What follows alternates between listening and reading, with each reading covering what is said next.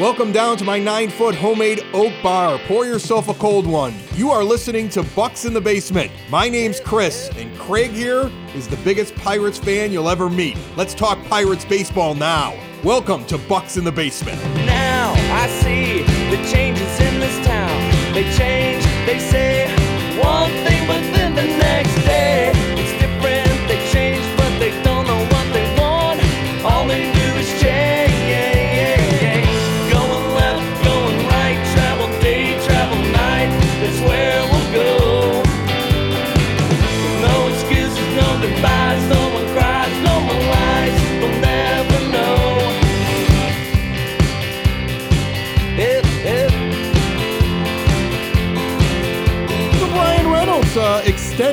if they're going to use that term. And it's not really what happened. You just bought a couple years of his arbitration, but the Pirates are trying to tell you they extended Bryan Reynolds. What do you think about that one, bud? They're just following the hashtag. I mean, everybody was putting out their extend Reynolds, and I mean, technically by the the letter of the law, it is an extension No, it isn't. because you No, know it he's isn't. under arbitration. No. but it's not, dude. It's not. It's not an extension. It's it's a basically we were a little bit low this year. Bob Nutting actually we we brought it up last week. Felt bad to a degree and said, "Why are we taking our best player to arbitration?" So it's like saying, "Okay, you wanted more this year, so take more this year, take a little bit less next year, split the difference, and maybe you would have gotten 15 million from us, but this time you're getting 13.5. We're all happy right now, right? Do you have any fear that by locking in what his salary is going to be not only for this year, but also for next year, that he becomes easier to trade because a team knows what he's going to cost? Does that make you nervous at all? Or because of the fact that they didn't do the whole four years, maybe I'm reading too much into it? No, I think that it's it's worth discussing because I mean it's not like that they have him for any more than they had him for, you know, before he signed the extension. Like they had that team control for 4 years. Right, but a team that acquires him knows what he's getting paid in 2023 now. They don't even have to worry Yeah. about that while they're budgeting. That's that's why I bring it up. I I I don't think they're going to move him. In fact, I think this was a goodwill thing. I think you do this to kind of smooth things over. Like, hey, guess what, buddy?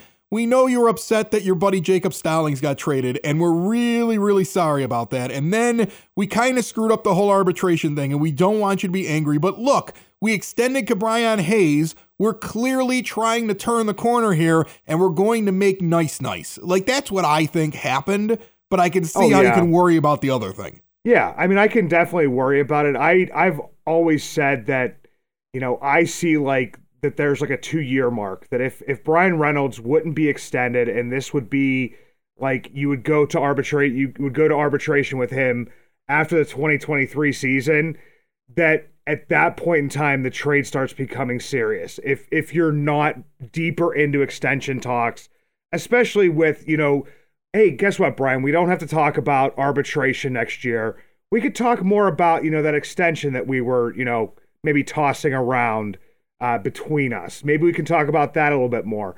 But for me, it was like, okay, if we don't ever extend him, you know, and start buying out years of free agency, that you're looking at trying to get rid of him and get rid of him in like the the nicest of terms, but get something back for him when you still have some of those years of control. You still have, you know, some of those years as a, you know, a good player because as we've all talked about, Bryan Reynolds has he came in, you know, not when he was like 21, 22. Like he came in a little bit later on, you know, because he was a college level player.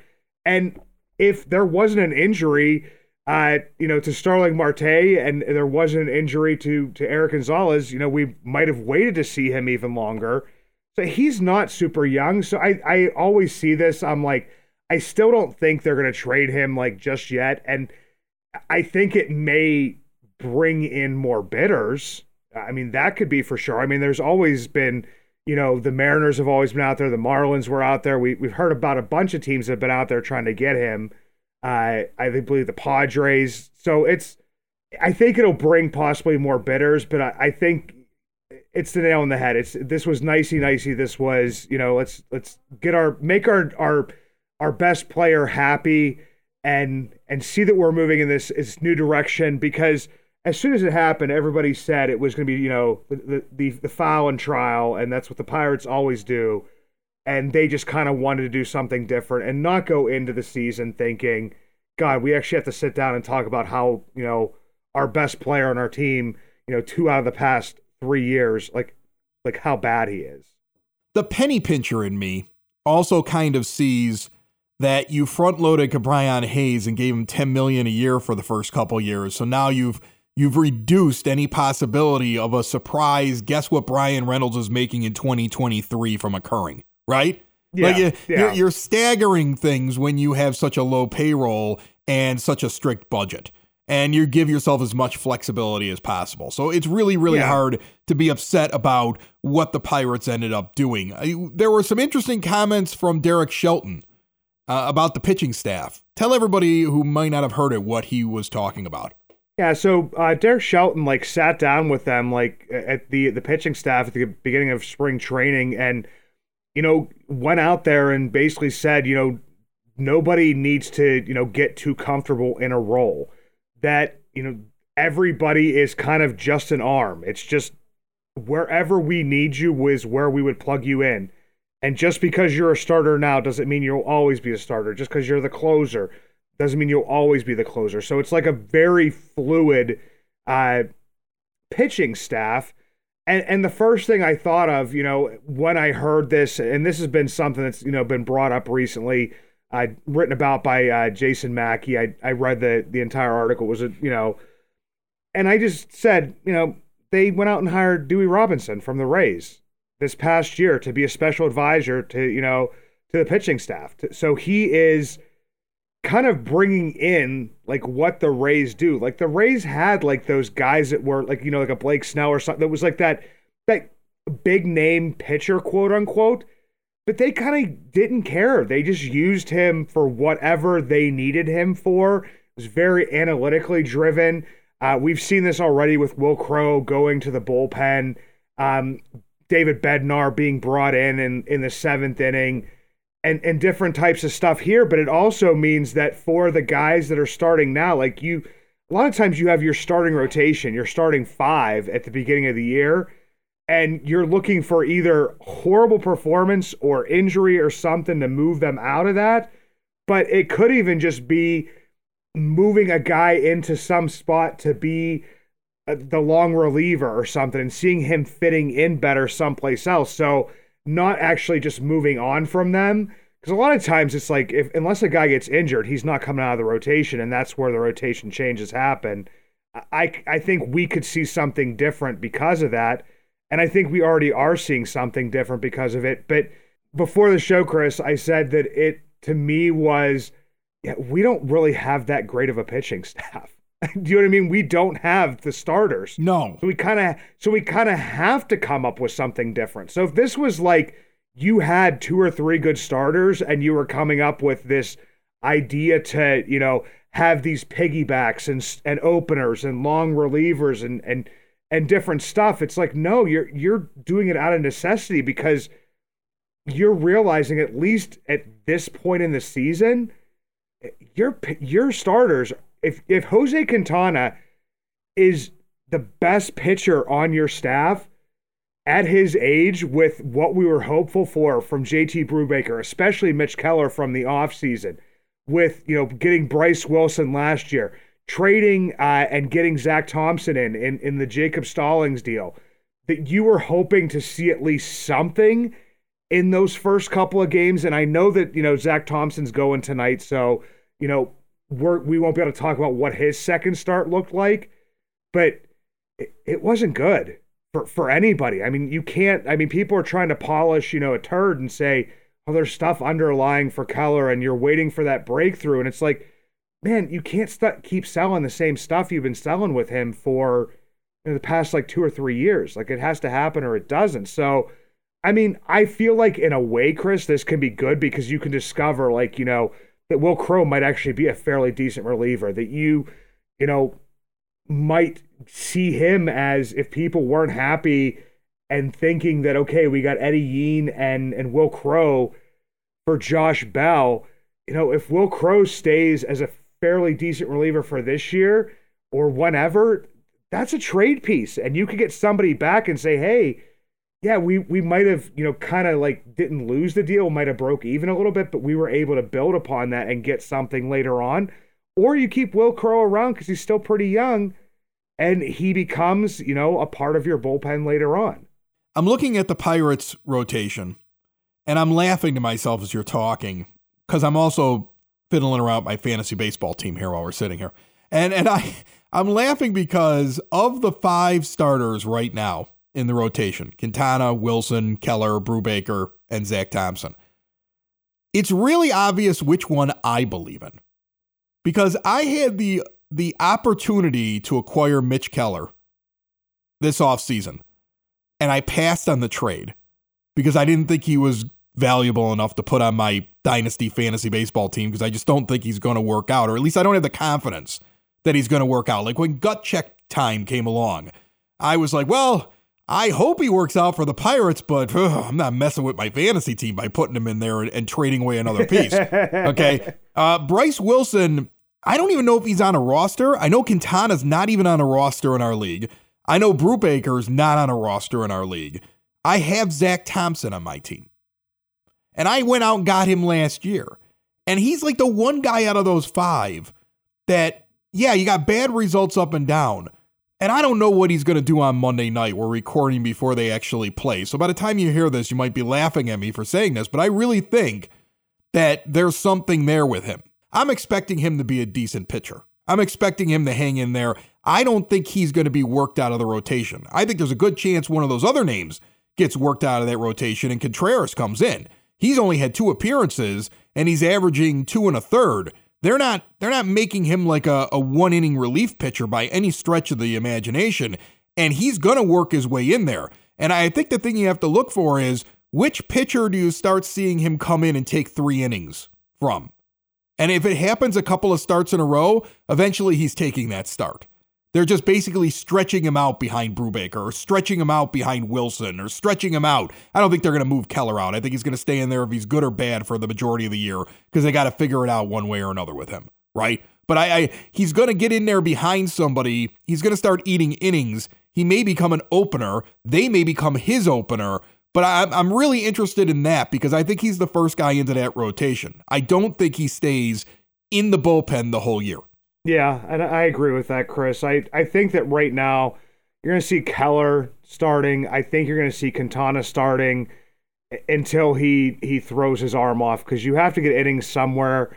And if he pitches uh, obviously like he did during the home opener, which was a great start for him, you know, have some more of those, Jose, and and and we'll trade you off to a contender and maybe you can you know sail off into the sunset with a uh, a World Series trophy or something, or at least a playoff run.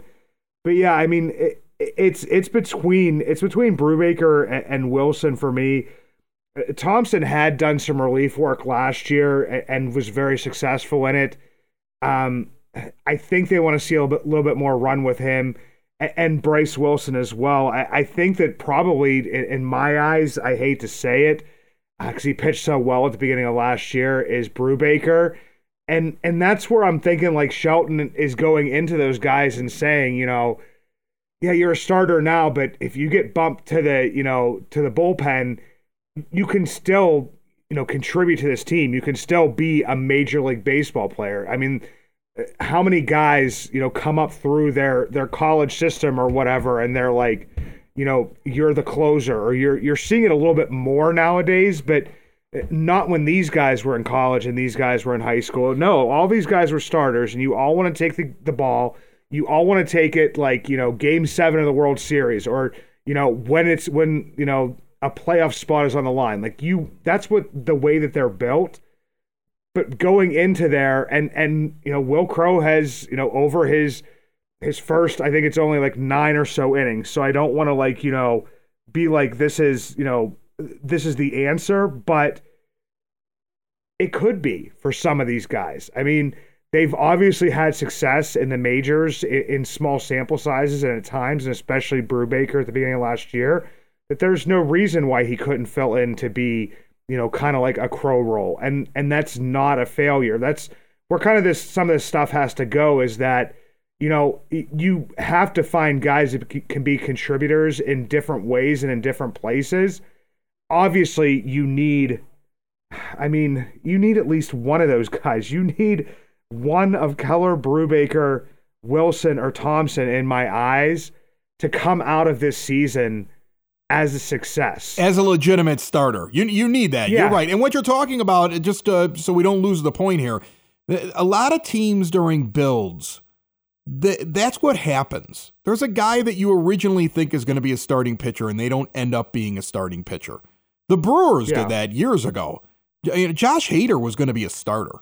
He was drafted to be a starter. It just didn't. Oh, yeah. It, it, just never worked out that way. He became a guy that they could they could pitch in the seventh in a high leverage situation. They could pitch in the ninth. In fact, they they rotate around who's closing games and who's coming in for stuff. That's a philosophy that has worked well for them at certain times during their their arc. When they came out of their build they went on a, a little playoff run here or there. I don't know exactly where they're going to end up at this year but i mean but that was that was a philosophy that they used. Uh, the chicago white sox have reynaldo lopez who for two years was one of their top three starters during that rebuild. And i'm sure their fan base convinced that reynaldo lopez is going to be an everyday starter. And now he's kind of doing what Contreras is doing for this team right now, uh, where he, you know, a couple of innings here and there. You know, he can be available for a start.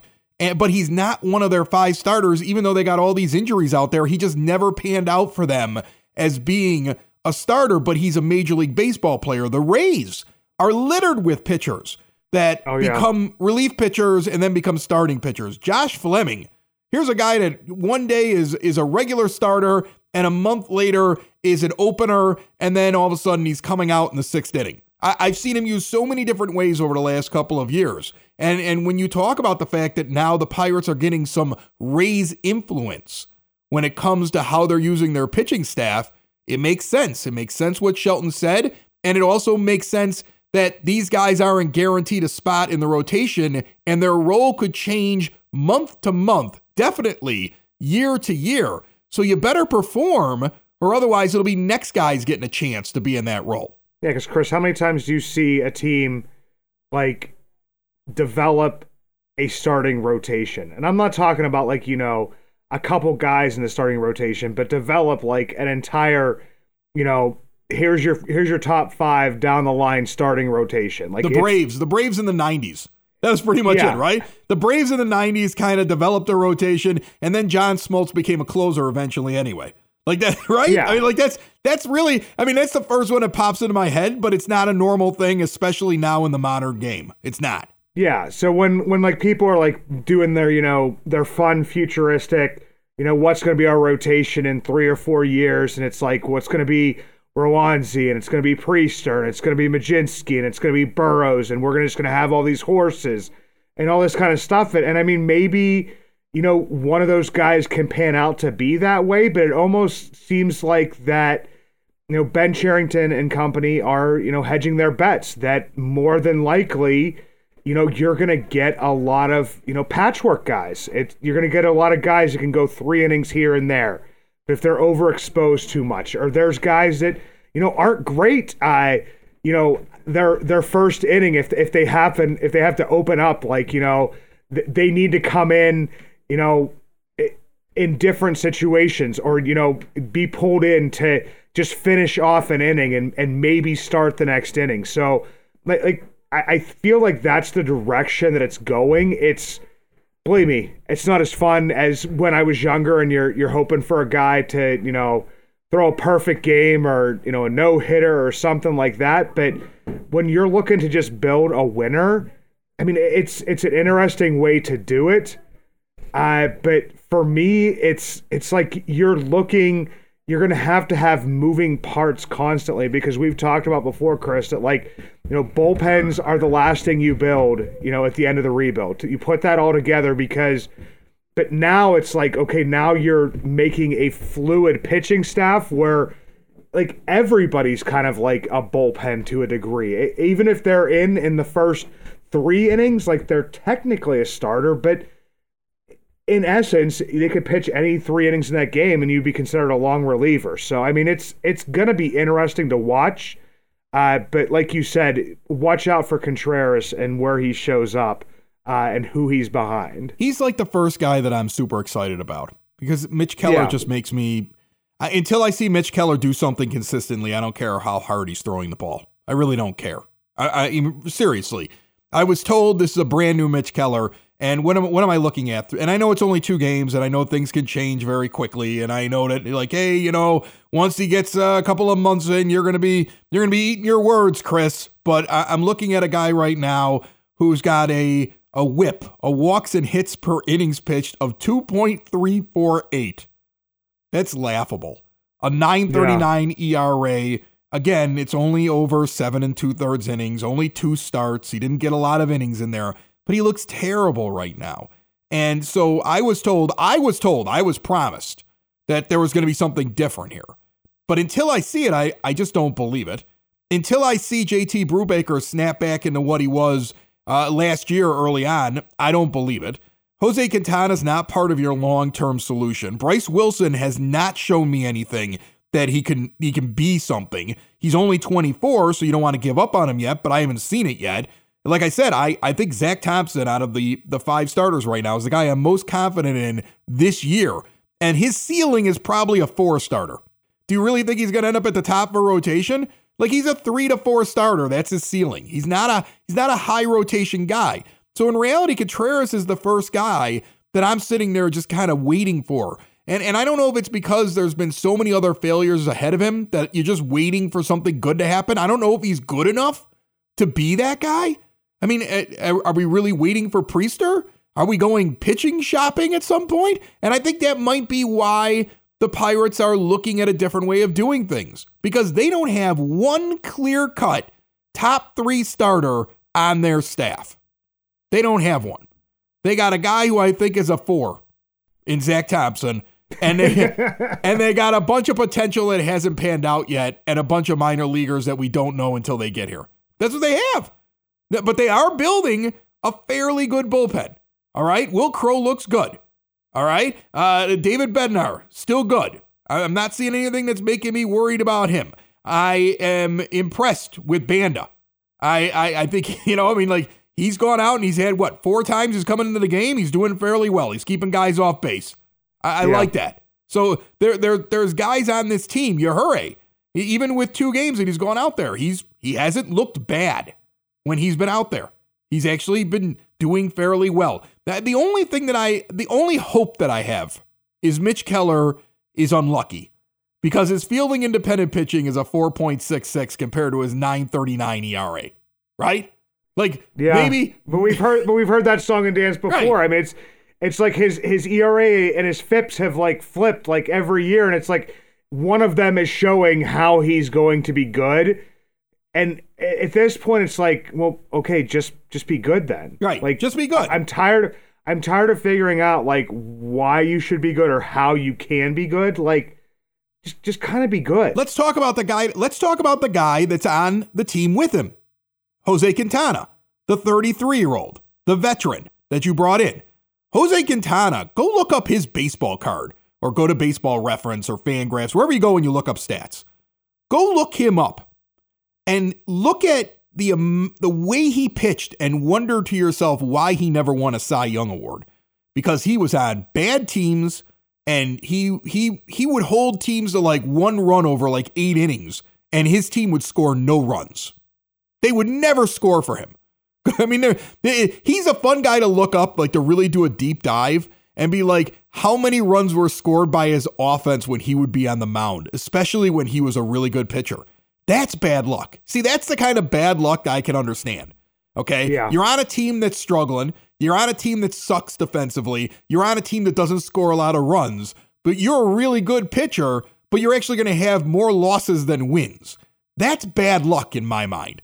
But that that does that also means he was a really good pitcher, right? And that's why he was Yeah. sought after. That's why the Cubs acquired him when they were trying to make a second World Series run. They wanted him because he was a good pitcher in a bad situation.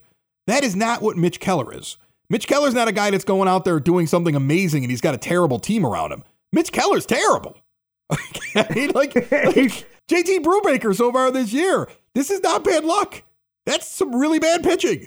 So I mean, like these are things that, that I understand the fact that the manager is like, none of you are guaranteed anything because you all suck. Like, I mean, I hope that it was more of a, like if it wasn't like a mean conversation when he said that in spring training. Imagine the conversation in two months when he sits down with these guys and he goes, "Hey, you're lucky you're not selling peanuts in the stands. That's how bad you are." So I mean, like whatever they can do, they got to figure it out. I mean, this is it. It's it's now or never. And and hopefully the next wave is coming in here to start pushing some of these guys out if they can't figure it out. Yeah, and and we've talked about before how we know that the you know the hitting's been above the pitching, but I mean even at that, like it, the hitting hasn't shown up at the major league level either. I mean, oh, outside oh, whatever. Of you don't like Brian Hayes don't like, and Brian you don't Reynolds. like Michael Chavis, and he's just going out there and killing it whenever he gets up to the plate because you talk so much crap about him. Okay. and his, and his completely sustainable 294 WRC Yeah, plus. I yeah. mean, that's him for the Yeah, rest of the eight year. for 16 on the season, man. He's hitting 500. He's got a 1431 OPS just a week and a half into the season. You're you're eating your words. I mean, look, here's the thing. What makes that funny is his stats are going to go down, and I think some of these pitchers are going to get better. Okay, I it- Yeah. it's early in the season. This is the time of year like when you would go with your dad, and it's like April or like early May, and he's telling you that so and so's a great player, and you're looking up there going, but he's hitting like 140, Dad. And he's like, ah, it's the beginning of the season. Relax, right? Or you're looking at a guy who's a utility player, but you're eight years old and you're like, he must be really good. He's hitting 360. And your father's like, he's had 30 at bats already. That's it. It's like the beginning of May, he barely plays. He's really not that good. The stats are deceiving early on. So I do think some of this is going to even out. I do think some of these pitchers are going to get better. You're going to see things improve, and they got to take it one game at a time. And I do think some of the guys that are hitting really well will come back to earth. I do think guys that aren't showing any power might find some. I don't know if Yoshi's done. I mean, I know you're frustrated with him. okay, I and you're really aggravated with him early on. He's had 29 at bats, you know? And there's all kinds of superstars in Major League Baseball right now that are hitting under 200 uh, a week and a half into the season. So I wouldn't get too excited about it. Yeah, I just get frustrated when I'm just like, okay, Yoshi was was kept for this amazing power that he had, and I'm like looking at it, I'm like, dude doesn't have an extra base hit yet. Like he's like, he's hitting like these bloop singles, like the, he's hitting against the shift. Like I, he's doing like a lot of good baseball things that I've seen him do, but it's just like, dude, you are here for one reason and one reason only, and that is to hit the ball as hard as you can, as far as you can, as many times as you can. Like, I don't care if you can hit against the shift because we have you for this year. And if we're going to get anything back for you, you need to hit the ball for power because nobody wants, you know, a, a guy that his size and, and with his ability level that can like plunk, like dink and dunk against the shift. So that's my only frustration with him. It- It's, and he's, and I'm, I'm not even like really frustrated with him. Uh, I'm only frustrated with Josh VanMeter on this team right now, and that's still about it. I've seen some goofy lineups, like Hoy Park has not played great, and maybe isn't earning you know much more playing time. Uh, Diego Castillo, you know everybody's darling, and, and somebody who we were you know kind of happy has come back down to earth at least a little bit, but is still playing like a major league baseball player. But in this time right now, I mean, you see guys like, you know, Jake Marisnick, you know, picked up off the streets pretty much. Ben Gamel picked up off the streets last year. And they're outperforming a lot of these guys because they are professional baseball players. They may not be, you know, top of the line professional baseball players, but they've shown that they can have careers and they can be contributors to teams and on a rebuilding club, like we will start to get entranced with players like Ben Gamel and Jake Marisnick and this and think about like what we can do with them. And the answer is not much because they are I mean, Gamel's a little bit younger. Marisnick's moving into the twilight of his career. Gamel's like towards that. And he's guys, these type of guys you need on your team. But the bad part is is when like, you know, they're the best players on your team. Like the guys you that you bring in to plug holes shouldn't be the best players on your team. And so that's why if Michael Chavis has to make me eat crow, I will gladly eat crow because he's a guy that if he ends up performing well, then it's like, you know what, Ben Cherington, you got him for pretty much nothing. Thank you. Like that was awesome. But around the the team, I'm just looking and and that's just kind of what I see. And it's almost like what happened last year. It's like the, this thing that we got into that how great Ben Gamel was because of the players that he was competing against in the outfield outside of Bryan Reynolds. Well, it's the same thing again. Gamel looks great. You know, Marisnick looks great.